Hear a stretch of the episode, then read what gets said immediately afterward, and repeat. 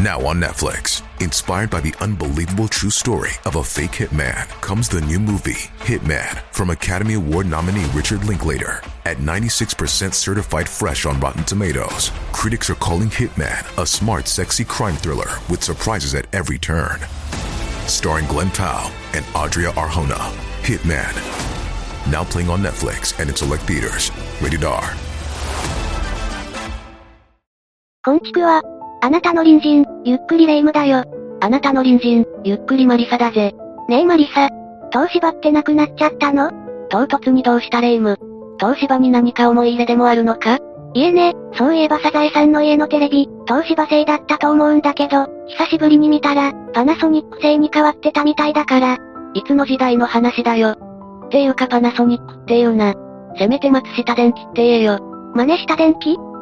お前な。全世界の松下、いや、パナソニックのファンに謝れよ。昭和の経営の神様、松下幸之助さんに怒られるぞ。霊界電話で？怖えよ。いろんな意味で。まあ松下電器は他の企業のキャッチアップを徹底して、業績を伸ばした会社だ。その模倣力、徹底力は凄まじかったんだぜ。ふーん。それで、東芝はなくなるの？全く興味なしかよ。っていうか、東芝がサザエさんのスポンサーを降板したの、結構前だぞ。そうだっけ？昔は、エネルギーとエレクトロニクスの東芝ってサザエさんが絶叫してたじゃない？絶叫はしていない。それに、それは相当昔だろ。1998年までは、ほぼほぼ東芝が一社スポンサーの頃だから、もう27年近いぞ。それに2018年の4月からは、東芝はスポンサーを降板してるぞ。まあ、いろいろあったからな。そうなのね。知らなかったわ。そんな昔のことなんて。まあ当然ね。私は永遠の17歳だから。古すぎるわ。自分で胸張って言えるのがすごいな。まあ、俺たちは頭だけで胸はないけどな。そういえばちょうどその頃、東芝で事件があったな。事件？ってことは、コナン君と金田一少年の出番ね。真実はいつも二つ。じっちゃんになりかけてって感じ？お前そろそろ決め台詞ぐらい覚えてくれよ。毎回間違ってるぞ。それにそういう系の事件じゃない。今はよくある、クレームによるトラブルだ。モンスタークレーマーってやつ？どうだろうな。こういった問題、トラブルについては双方に言い分がある。どっちかだけの言い分だけじゃわからない。真実はいつも二つ。ってことね。いつもじゃないだろいつもじゃ。まあこの事件は、後々企業の顧客対応に大きな影響を与えた事件でもある。また、インターネットの影響がまだ小さいものの、徐々に大きくなってきていた時期にも重なる。そういう意味では、今の様々なネットトラブルでも、学びがあるかもしれないな。知識は力なりね。ベーコンさんも言ってたもんね。イギリスの哲学者、フランシス・ベーコンを近所のおっさんみたいに言うな。それじゃ今日はこの、東芝クレーマー事件について解説していこう。やっぱクレーマーじゃない。モンスターじゃないだけ？うるさい。それじゃ早速解説するぞ。みんなも、それではゆっくりしていってね。この事件の発端は、1998年12月、一人の顧客が東芝にビデオデッキの修理、点検を依頼することから始まる。ビデオデッキ。懐かしいわね。今も持ってる人いるのかしら。ベータのデッキ。なんでベータなんだよ。だって東芝はベータ陣営でしょ？ソニーの仲間だったはずよ。それはそうだが1988年には、その戦いには終止符が打たれてるぞ。もうビクター開発の VHS 全盛期だ。そしてこの顧客も VHS、その高機能版である S-VHS のデッキを購入したんだ。ソニーが負けるなんて。ビクター、恐ろしい子。あんまりおしゃべりが過ぎるなら、お前の顔だけ今後の動画、ベータマックス企画にするぞ。それは、今更勘弁してください。話に戻るぞ。この顧客はビデオデッキを、福岡のベスト電機で購入した。ところがある理由から、すぐにそのビデオデッキを点検修理に出したんだ。ってことは、ほぼ新品ってこと？そうなんだ。まずこの顧客はこの購入したビデオデッキで、他の SVHS で録画したテープを再生すると、画面全体に白い横引きノイズが発生し続ける。このことについておかしいと考えた。ふむふむ。つまり、なんか不具合があるのかも、初期不良かもしれないって思ったのね。ああ。顧客は製品の初期不良なら、販売店で新品と交換してもらいたい、原因を調べてほしいと考え、依頼することになる。確かに新品のビデオデッキでそれは、ちょっとおかしいわね。何か不具合とか初期不良を考えちゃうわ。そうだな。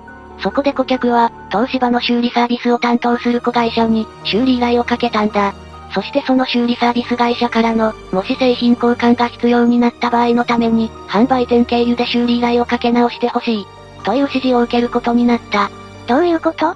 たらい回しってことなのかしら？これがトラブルの引き金？いや、そうじゃない。おそらくだが、修理サービス会社に直接依頼をすると、正式な修理としてことが運ぶ。製品保証や販売店保証などを使用する場合、販売店の証明などが必要になるだろう。よく説明書なんかで、販売店にご相談ください、なんて言葉聞いたことあるだろ？これはいつ、どこで購入したか記録が残っているし、その場合、正規ルートの販売品なら保証が使える。そのことから修理サービス会社は、こういう指示、依頼をしたんだろうな。なるほどね。販売店で保証書をもらったりするけど、なくしちゃったりする人もいるだろうし、販売店には販売記録とかも残ってるから、スムーズに進みそうね。今ならクレジットカードでの支払いも多い。こういった場合は自分でも、いつどこでってことも調べやすい。知っておくといいな。それで、その顧客さんは指示に従ったの？ああ。購入した販売店経由で、東芝のサービス部門に修理依頼をし直したんだ。そしてその依頼を受けて、顧客の自宅を訪れた東芝のサービスマンによって、白いノイズが連続的に発生していること。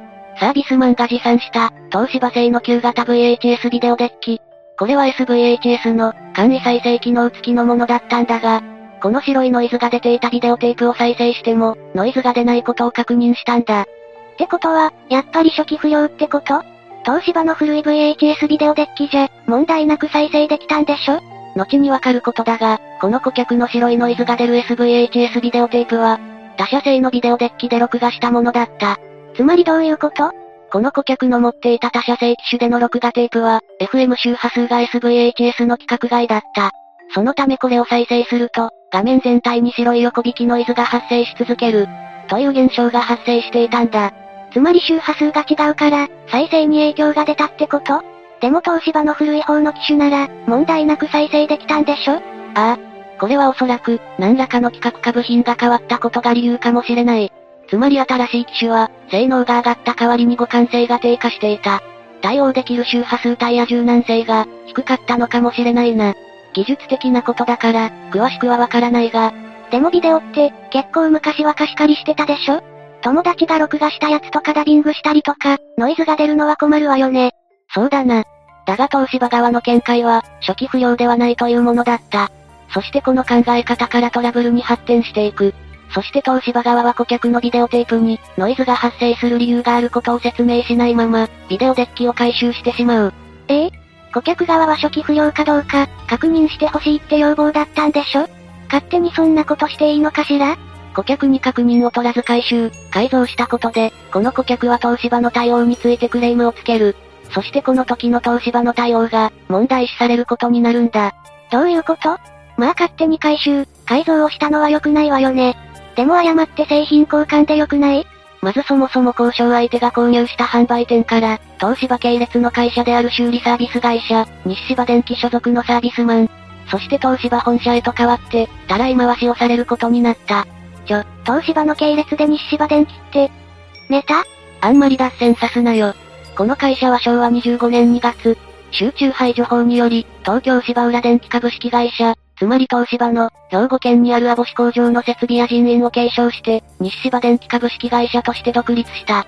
集中排除法とは、戦後に財閥解体による経済民主化の一環として、過度の経済力の集中を排除するために制定された法律のことだ。まあ、独立したとはいえ元東芝の一員だ。だからここが担当していたんだろう。東芝が東京芝浦電機ってこと、初めて知ったわ。戻るぞ。最終的にこの顧客は、東芝の障害管理室担当者から暴言を吐かれる、といった対応をされたとして、その経緯や電話応答を秘密裏に録音し、さらにその音声を、東芝のアフターサービスについてと題して、顧客自身のウェブサイトにて、リアルオーディオ形式の配信で公開したんだ。それって、なんか相当の炎上案件じゃない？今だったらネットでお祭りになるんじゃ。まあな。だが1999年当時、まだブロードバンドインターネット接続は、試験サービスしか提供されていなかった。さらにダイヤルアップ接続等の、重要性しかないインターネット接続が多数派だったため、この事件は当初、一部のインターネット利用者のみに認知されていただけだったんだ。重要性。懐かしいわね。2チャンネルなんかの最初の頃もそうだったわ。23時以降、突然ネットが重くなるとか、懐かしい思い出よね。遠い目をするな。歳がバレるぞ。この顧客が録音して公開されたテープの中で、顧客側が交渉する過程の最中、あなたも含めてですが、〇〇さんとかのお言葉遣いが悪すぎたので、無礼を浴びてください。と言っている。このことから、顧客に対して不適切な言葉、暴言を吐いたのは障害管理室担当者だけではなく、交渉の過程で複数の担当者がこの顧客に対して、不適切な対応、言葉を使っていたと思われたんだ。そうなのね。どういう経緯があったにせよ、暴言は良くないわね。一番炎上しちゃうやつよ。ところでどんなこと言われたの？おたくさんみたいのはね、お客さんじゃないんですよ、もう。ね。クレーマー中のおたくさんはね、クレーマー中の、もう、というものだったそうだ。あららら。これはあかんですわ。クレーマーって言っちゃってるわ。だいぶアウトな感じね。少なくとも録音があることから、東芝の担当者がこういったことを言ったのは間違いない。だが東芝側の見解としては、この顧客の要求や対応について、苦慮していたことも事実のようだ。顧客側にも問題があったの？あくまでもこういった問題は、当事者間の見解、解釈の違いや感情によるところも大きい。もちろん顧客側としては、頼んでもない改造をされ、その後の対応もずさんで、誠意のないものだったと感じたんだろう。だが顧客側が行っていた行為も、決して褒められることではなかった。顧客は6月上旬から、問題発言の録音をウェブサイト上に公開し、それを宣伝するかのように活動していた。さらに東芝に対する批判を強めており、ウェブサイトはビデオデッキが、欠陥機種であるかのごとく誹謗中傷するもので、また本人以外の顧客対応についても、あたかも全社的に、不適切な顧客対応を行っているかのように非難するなど、一方的な内容をネット上に公開していたんだ。それは、ちょっとやりすぎね。それに、東芝側はどういう対応をしてたの？東芝側は、当初は顧客と自社の問題であるとして、対外的には沈黙していた。そして自社ウェブサイトを含め、情報を一切出さず、ユーザーに対して辛抱強く面会を申し入れたそうだ。まあ普通の対応ね。それで顧客とは、どういう話をしたの？いや、この顧客は1ヶ月以上面会を拒み続け、しかもウェブサイト上で中傷を加え続ける。そのため東芝側は、やむなくこの顧客のウェブサイトの一部差し止めを求める仮処分を申請したんだ。そしてこのことが、事件が大きく取り上げられるきっかけとなってしまう。もしかして、マスコミ？そうだ。一部上場企業、しかも名門企業の不祥事として、マスコミが飛びつくことになる。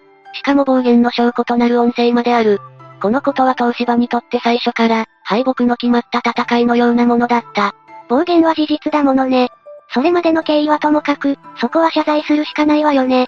ああ。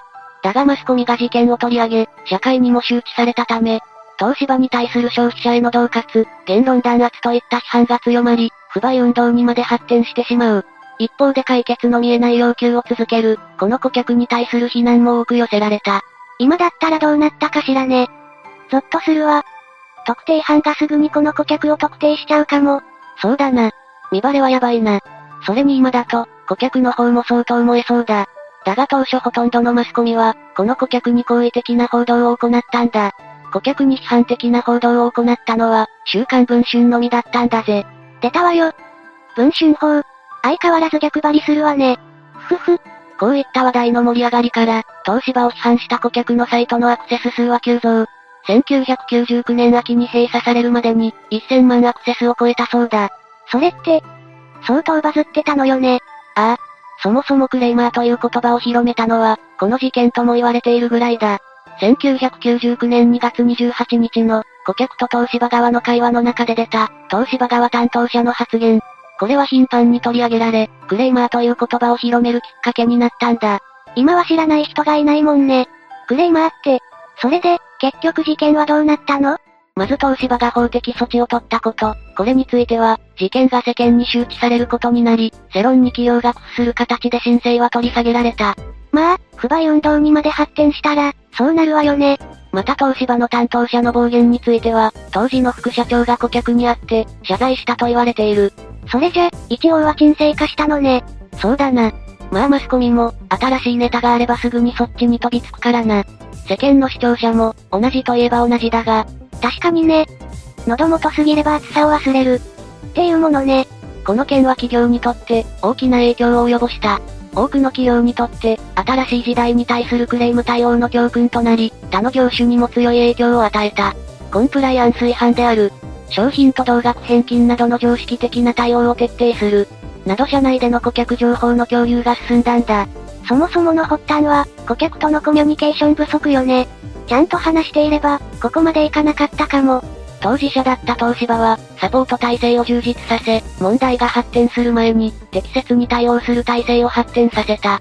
正当な要求には素早く答え、不当な要求には、きちんとした対応を行うようになったそうだぜ。この事件を教訓にその後、東芝のサポートは顧客満足度調査において、上位にランキングされるようになったそうだ。きちんと学んだってことね。偉いわ。この事件は、解説してすぐの匿名掲示板2チャンネルが、この事件を扱う特設掲示板を設けてアクセス数を伸ばし、その後の2チャンネル躍進の足がかりとなったという話もある。来たわね。2チャンネル。青春の匂いがするわ。せめて香りとか匂いにしろよ。それにしてもこの顧客、どんな人だったのかしらね。東芝の対応も大概まずいけど、この人も、なんとなく香ばしい気がするわ。そうだな。それじゃ、後日談を話して、今日は終わりにしようか。この事件の顧客は、その後の顛末を2008年の、週刊ダイヤモンドでインタビュー取材を受けている。その中で母親や母親の会社が、インターネット上で中傷を受けたこと。東芝の DVD レコーダーや携帯電話を購入して、東芝のアフターサービスに満足していることを語っていたそうだ。ってことは、円満に解決したのかしらね。円満ってことはないか。それにしても、この頃からネットでの中傷とかあったのね。今よりは規模は小さそうだけど。さらにもう一つ。2009年、この事件の顧客は、福岡大学病院の医療相談室から、業務用のノートパソコンを盗み出した容疑で、福岡県警佐原警察署に、逮捕されたと報じられたんだ。どういうこと?業務用のノートパソコンを盗むって、転売目的?どうかな。この人物は以前から同病院に対して、母親の治療に関する苦情を繰り返し訴えていた、と報じられている。ノートパソコンには患者氏名など、約9000名の個人情報が入っていた。このことが理由かもしれないな。そうなのね。ちなみにこのノートパソコンが、東芝製であるかは不明だぜ。いや、どっちでもいいわよ。それよりセット売って、お母さんが心配だったのかしら。実はこの事件の家宅捜索により、取引先の会社から、デジタルカメラを盗んだ容疑でもこの人物は再逮捕され、窃盗罪で起訴されている。ただの泥棒?まあ、東芝の事件から10年後だ。人が変わるには十分な時間だぜ。少なくとも、いい方には変わってないわね。そうだな。東芝も結局、経営危機を経て、今は解体の危機だ。年月というものは、いろいろなものを変えていくな。そうね。本当にあっという間よね。ジュリアナ東京で踊ってたことが、夢のようだわ。確かにジュリアナ東京は、東京都港区芝浦だから、ある意味東芝と近いな。だがジュリアナ東京は、1994年8月末で閉店したんじゃ。それは、口が滑ったわ。みんなの周りにも、失言で多くのものを失う隣人がいるかもしれない。口は災いの元というしな。気をつけてくれ。そうね。沈黙は禁なりって言うし、これからはおとなしくしてようかしら。まあ、頑張ってくれ。霊夢には難しそうだがな。うるさいわね。みんながまた会う時まで、無事に過ごしていることを祈ってるわ。それじゃ、次回も私たちの隣人として、ゆっくりしていってね。